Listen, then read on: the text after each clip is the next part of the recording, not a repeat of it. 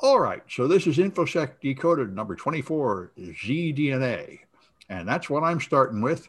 I was very excited to read this. There are viruses that use different DNA. You know, vir- DNA is only supposed to have the four um, the four letters that are used, the four base pairs, but there's another one that uses a zDNA, um, and it is replaces one of the four fundamental base pairs with a different chemical, which they say means that most of the defenses that bacteria have to fight the virus don't work. They look for a pattern of base pairs, and when they don't find the right one, they don't recognize it. And um, one, one of the part that's most fun about this is they found that the protein precursors for this, or the chemical precursors anyway, are found in meteorites. So that kind of raises the entertaining possibility that had been raised many times that life may have been seeded here by meteorites rather than evolving straight from zero here. And in particular, this kind of life might in fact be a visitor from meteorite. Of course, they haven't proven that by any means, but that is the point of the Mars mission and the other missions that are coming up. There ought to be some life in outer space, some extraterrestrial life. I highly doubt there's anybody we can talk to, but there ought to be at least some bacteria and algae and stuff out there. And uh, anyway, uh, it's kind of fun to see it. So DNA is alien after all. Well, maybe. Um, and you know, there is some exchange from planets to planets. You know, they, the moon totally came from something collided with the Earth and bounced back up. It's not like a planet is an isolated system at all, or a solar system. There is some spreading across the uh, various solar systems. So, I don't know. We might go to another planet and find things growing there that are like what we have here. And that'll be pretty soon. We're making a lot of progress finding uh, uh extraterrestrial planets of the type to support life. So, you know, I won't live for it, but in a few centuries, we ought to have some robot probes out there sending back some pictures and find out what's out there. Anyway, and back home, we've got DigiDog. Yeah. So, um, in their infinite wisdom, the NYPD uh, bought a hundred thousand dollar police dog robot, and it made it four months before it got retired because shockingly, this didn't go over well with the public. So uh, they they retired it, and um, you know, here goes crazy AOC again, saying like maybe you could put that hundred dollar hundred thousand dollars to better use elsewhere. Uh, you know, when's the last time you you saw cutting edge technology uh, for schools? Uh, you know, in in one of these communities. Um, And one of the things that blew my mind about this is this this hundred hundred thousand dollar robot dog is really just a camera. That's all it is. With legs. With legs. Well, it needs a death ray, and then I mean, I don't know. I like the robot dog. Even yeah, well, it, they they can't put a death ray on it because uh, Boston Dynamics explicitly uh, for, forbids that in the contracts for these things. But you know, they already there. There was a guy I think in in Texas that used their bomb defusing robot and stuck a hand grenade on it to block yes. that guy. That would be the yes. first thing I would do if I was a cop. I would totally send this into like a hostage situation with a hand grenade on it or something. I mean, I think it could be really valuable for law enforcement. Sure. Sure. Um, but you know, I, I I wouldn't just immediately discard it like they did. I think what they needed to do was like have more uh, public education so people didn't freak out. Oh, so just rebranding it, you know, like Miss Tritium. They just need a better ad campaign. Well, I think they do because I, I think this would actually be very beneficial for a lot of things, like to go into a collapsed building to check and see if there's people in there or something, to check out a gas leak. There's a bunch of things mm-hmm. where you want to send in this little robot. So those things are actually good uses. The problem with, with the way that they use that robot dog is they sent it into the Bronx for for mm-hmm. an issue. So everybody who of low economic status is going, oh, now they're bringing in militarization into the poor section. That's that's right. really what helped uh, defeat this thing and send it back. Was yeah, they, you know, they bad track record different, Yeah. yeah, they well, had a different yeah. way of, of showing it or use it in a different situation. It yeah. probably wouldn't have had this backlash. Yeah, I mean, it does seem like it was deployed in a in such a way as to be used as a, a, a deliberate intimidation tactic. Uh, yeah. yeah. Well, that's a problem. yeah. All right. And uh, so Facebook wants you to turn on the tracking.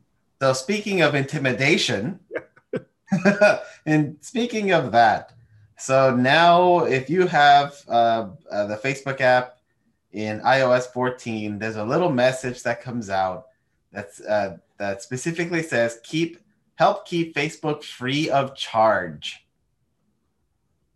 You know, this reminds me of those trailers they had before movies where some actor would get on and say, you know, when you pirate the movie, all of us don't get paid and then we can't afford to buy dog food or anything. I don't think those have any good effect. Do you? They don't. yeah. They don't. Yeah, Facebook saying, you know, gee, Facebook, we can't afford it. If you turn off the tracking, we won't have any money. That's not a very good good argument. It's not a very good argument. It's just more argument to get off of Facebook if you're on it. Um, because yeah, not necessarily needed. But yeah, this is this is their new thing as the as the Facebook and Apple war continues. And, and I hear every podcast I listen to now has ads for like a VPN saying a VPN will protect your privacy. And I'm like, well, you know, a VPN will just hide your IP address. It won't hide all the cookies. So right. it's not actually going to do any good at all, really. And right. so it's like it's like cryptocurrency. They they it's just another scam, you know, to solve a non-problem. Mm-hmm. Anyway, all right. And then I got some COVID links. I'm COVID is interesting stuff. So the first one is um Marcus or Marcus Hutchins, guy from WannaCry fame. He got COVID and lost his sense of smell. So then Alida Antonio posted this article from uh, Mayo Clinic saying they've discovered that if you lose your smell after getting COVID, you can train your smell again. They have they get four different things and smell them every day for a couple of months to practice smelling again, and that helps you recover. And they have specific instructions of the things you should be smelling. so that's pretty cool. And the other thing is they did a test with the spike protein alone from COVID on blood vessels grown in a petri dish, and they showed what I think some of us have begun to suspect is that COVID is a vascular disease. See, it's not a respiratory disease. It doesn't specifically attack your lungs, it attacks your blood flow, which is why it has all these side effects and long COVID and apparently brain damage and stuff.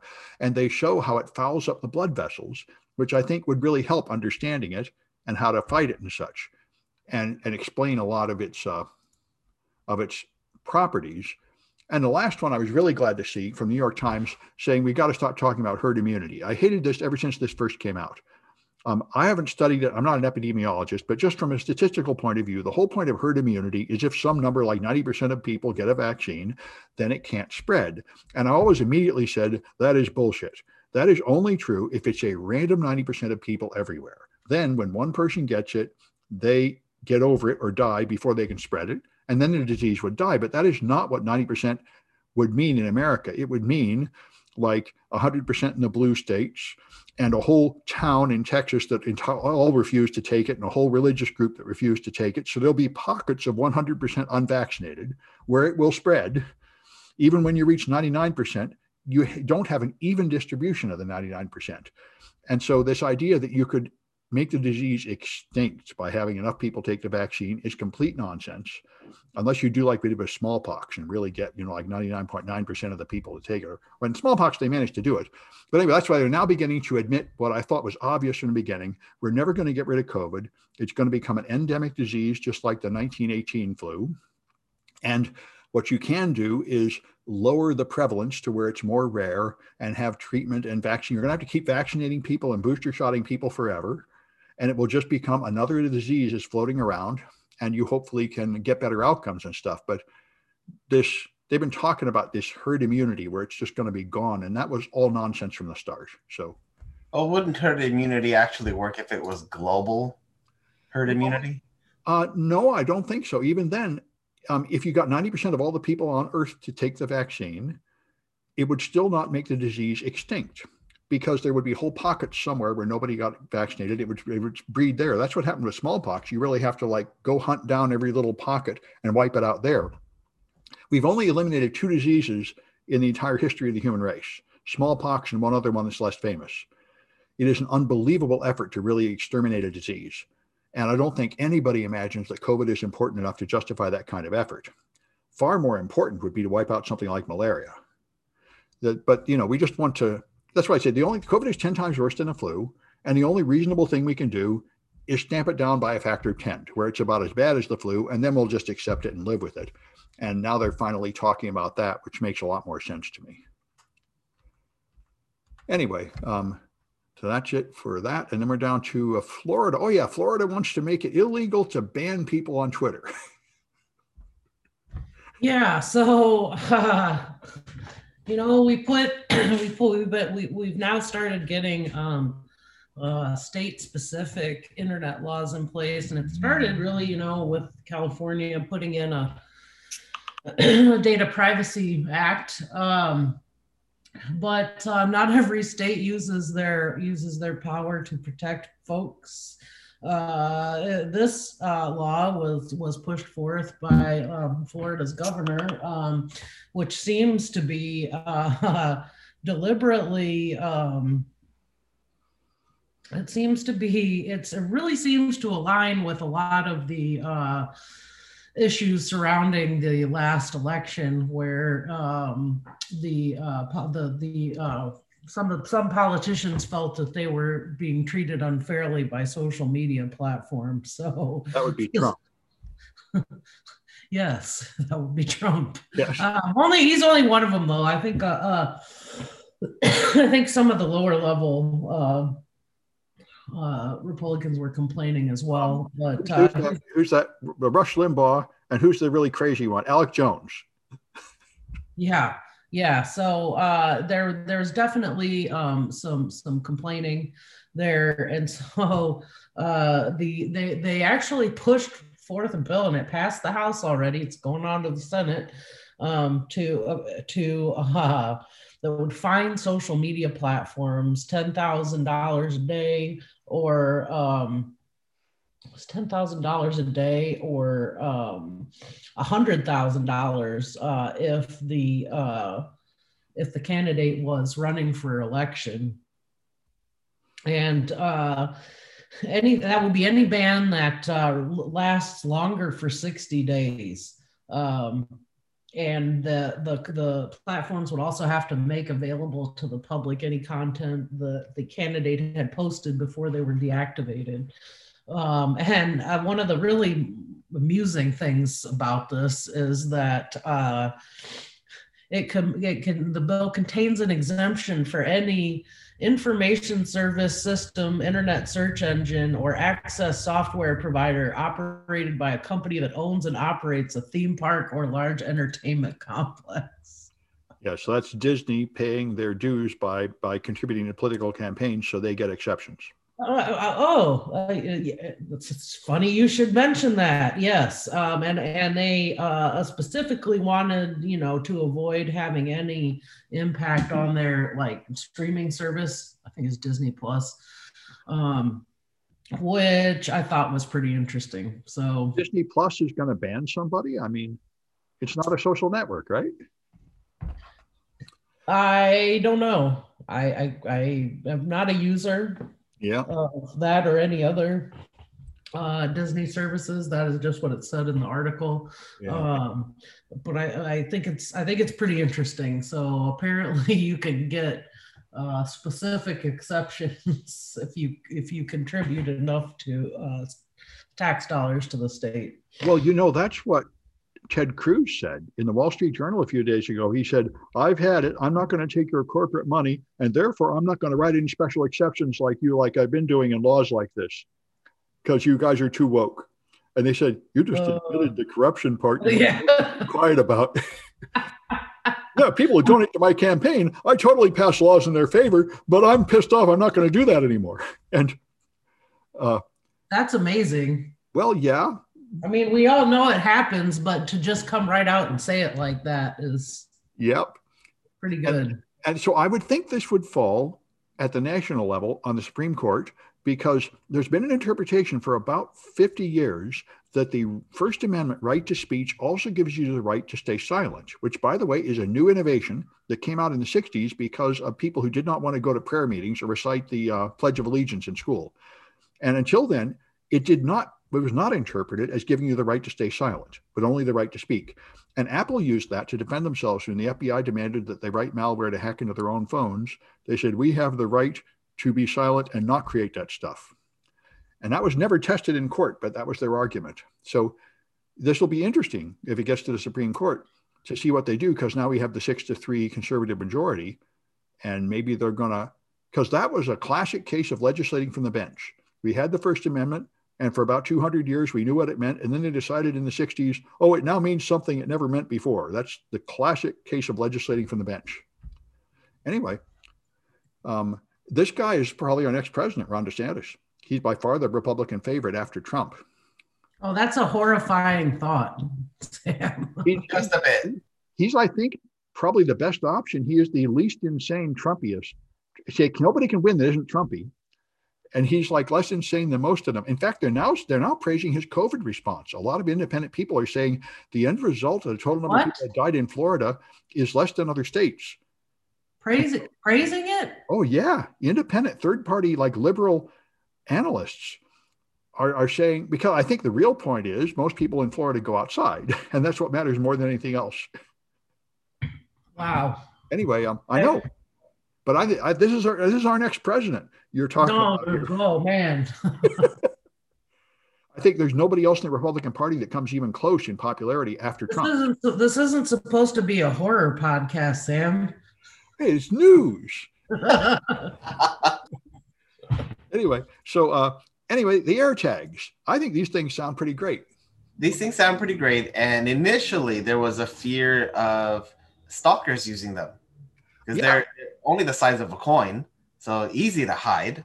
Yeah. So how does how do they have an anti-stalker feature?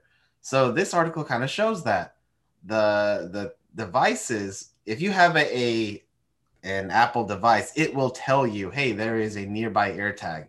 So if if somebody tries to stalk you by putting in a little AirTag in your purse or or in your car or whatever, it will and you have an iphone it'll tell you hey there's an airtag nearby that's not yours but there's one in the vicinity. After three days the the airtag will start making noise. If it hasn't been found by a by an apple device yet uh, so you can you can find out. I mean three days is a little long but uh, you can find out if someone put an airtag on you or somewhere around you to try to stalk you so, so obviously, you need to jailbreak your AirTag and figure out how to turn that off. Right. that would be awesome. Right. Uh, so it so they do have some measures. Yeah. For those who fear that that they're going to be used to to stalk you, there are ways to to detect these things. Yeah, and this is what I'm hearing everybody talk about social media and everything. It's time that people actually think about who they're going to hurt with their product before rolling it out as opposed to like rolling out some horrible thing on a social media and then when people start getting stalked and killed you say gee we never saw that coming. Right right. So they they have some something in it. And if you don't have an a an apple device you can still scan uh, with any nfc enabled smartphone. Yeah.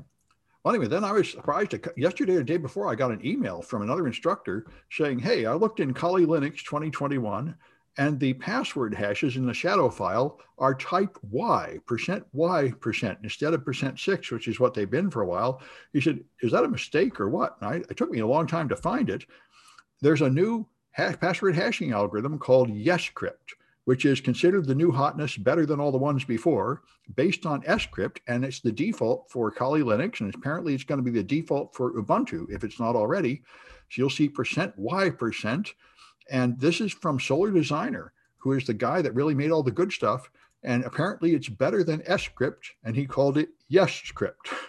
So there's another password hashing algorithm in town, which is, uh, I haven't looked into it enough to know exactly why it's better, but I have a lot of confidence in Solar Designer. He really is the expert, so I imagine it probably is better. But anyway, I was surprised to see that. Nice to see that it can, that we're adding new and good cryptography into our passwords compared to Windows who's still using NTLM. Yes, which is one round of MD4, which is mind boggling. yes. and uh, so Baidu has driverless taxis. Yeah, sorry, took a second to unmute myself there, uh, unmute myself there. Um, so yeah, they, uh, I thought this was pretty interesting, um, in that, uh, Baidu uh, rolled out a, a, a, driverless taxi service in uh, Beijing, and um, there's there's no person sitting behind the wheel to take over in case there was a uh, in case there's a problem or anything like that. Um, and uh, so it's pretty interesting. I mean, it's it's cheap. You know and i would say i would say that you know one issue with with taking taxis in beijing is um, if you don't know what you're doing and you get into the wrong one you can get totally scammed. This happened to me once when i was there. Um, until I, uh, you know, some kind person, uh, thank you, T Profit, uh, showed me uh, showed me what was up and how not to get scammed getting a taxi. So, um, you know, I would say that uh, this is great because no one will get scammed, but I'm sure that's coming down the line. Remote taxi scams. Well, one, one thing about them is it's not really taking you anywhere. It's just going around a little loop, which right. is a lot more practical. It's almost like a little uh, tram Right, right. Uh, yeah, they go they go around like eight stops um, in a couple miles of radius, a uh, mile or two, and but it's a pretty cool. I think it's a pretty cool. Um, I think it's a pretty cool uh, uh, initiative, and it'll be interesting to see how. Um, it'll be interesting to see how it works out because uh, also traffic is just complete and total chaos there. Yeah. and uh, and i did i did notice that it, it, it did uh, the article did mention that the um, the cars are programmed to brake in the case of jaywalkers and there sure are a lot of those. So um, and, and, and even when you're when you're walking um, where you think you're supposed to be it's hard to tell whether you're jaywalking or not. The best the best uh, advice I got was wait for a big pack of people to cross the street and try to be in the middle because then you are less likely to get mowed down. So um, I've, never, I've never seen traffic in my life like I saw in Beijing, and I never want to see it again. It's like your worst nightmare. Like yeah. everybody just goes wherever they want with complete disregard for everybody else, like the wrong way, backwards, sideways. Yeah. And you might just park your car in the middle of an intersection and then yeah. just go do your business. it, it's incredible. Yeah. So I mean, if uh, a taxi can actually automatically drive through that environment, I might feel safe enough to ride in that taxi. Whereas, yeah, that's exactly that's what I was leading up to there. That's the that's one of the most um high complexity environments you could have to test out this technology. So I'm really interested to see what the results are. Well, you know, over here, our Teslas can't seem to drive down a freeway without plowing right into a tree. So mm-hmm. I think Tesla needs to like buy some technology from Baidu or something. Yeah, I'm interested to see how it goes. Yeah, yeah. I'm glad they're testing it out. I always thought a robot taxi would be safer than a human taxi if you built it well enough. I would totally take one because I mean, I feel like you're t- taking your life in your hands anytime you get in the car there, there or walk across the street. So I would, I would totally do it. Especially now that we're using Lyft. I mean, I've totally gotten rides from idiots that had no idea what they were doing. So I think a robot would be better than you, than the worst Lyft driver anyway. Yeah, absolutely. Yeah. Anyway, all right, and the uh, last one is the ransomware. So what's what's ransomware, up with ransomware, Irvin? Uh, from NPR. Mm-hmm. Uh, interesting study. Uh, there are higher ransoms now for ransomware.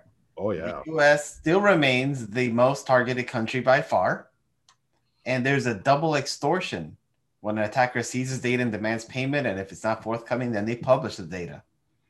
Yep. And and is there anything you can do about it? I mean, other than backups and having having a, a some other fallback system to shrug and go, oh, well, or uh, you know, protecting yep, I've, I've heard a lot of new government initiatives and industry recommendations, and they're all the same stuff. Change your default password, have a backup system, uh, put endpoint protection systems on your endpoints. All the stuff that we know does not work. Does not work or is not being implemented. Yeah. Like the password thing, you know, it's been what 20, 30 years that we've been saying the same thing, and people still use password one. Man, if you made something that worked, you could make a lot of money selling it. Buy this thing and it will stop ransomware. Everybody would buy it. Yeah. Yeah. So this is this is a little like just overview of what's been happening lately. Like most um, hospitals are not so much getting hit. Oh no, they are. The hospitals and local governments are the ones most hit. So are Fortune 500 companies instead yeah. of smaller organizations, since Fortune 500s can yield better, more money. Yeah, this is what I've heard. Like cryptocurrency mining is pretty much out because you don't make enough money. To make the real money, you do ransomware or business email compromise. Those are the ways you can really get a lot of money out of hacking somebody. Mm-hmm. Yeah, well, I guess the first thing is be aware of it. I would uh, I would think segmenting your network would be a good way to limit the harm. Yep. Yeah. I would agree. All right. Well, that's it. We'll be back on Friday.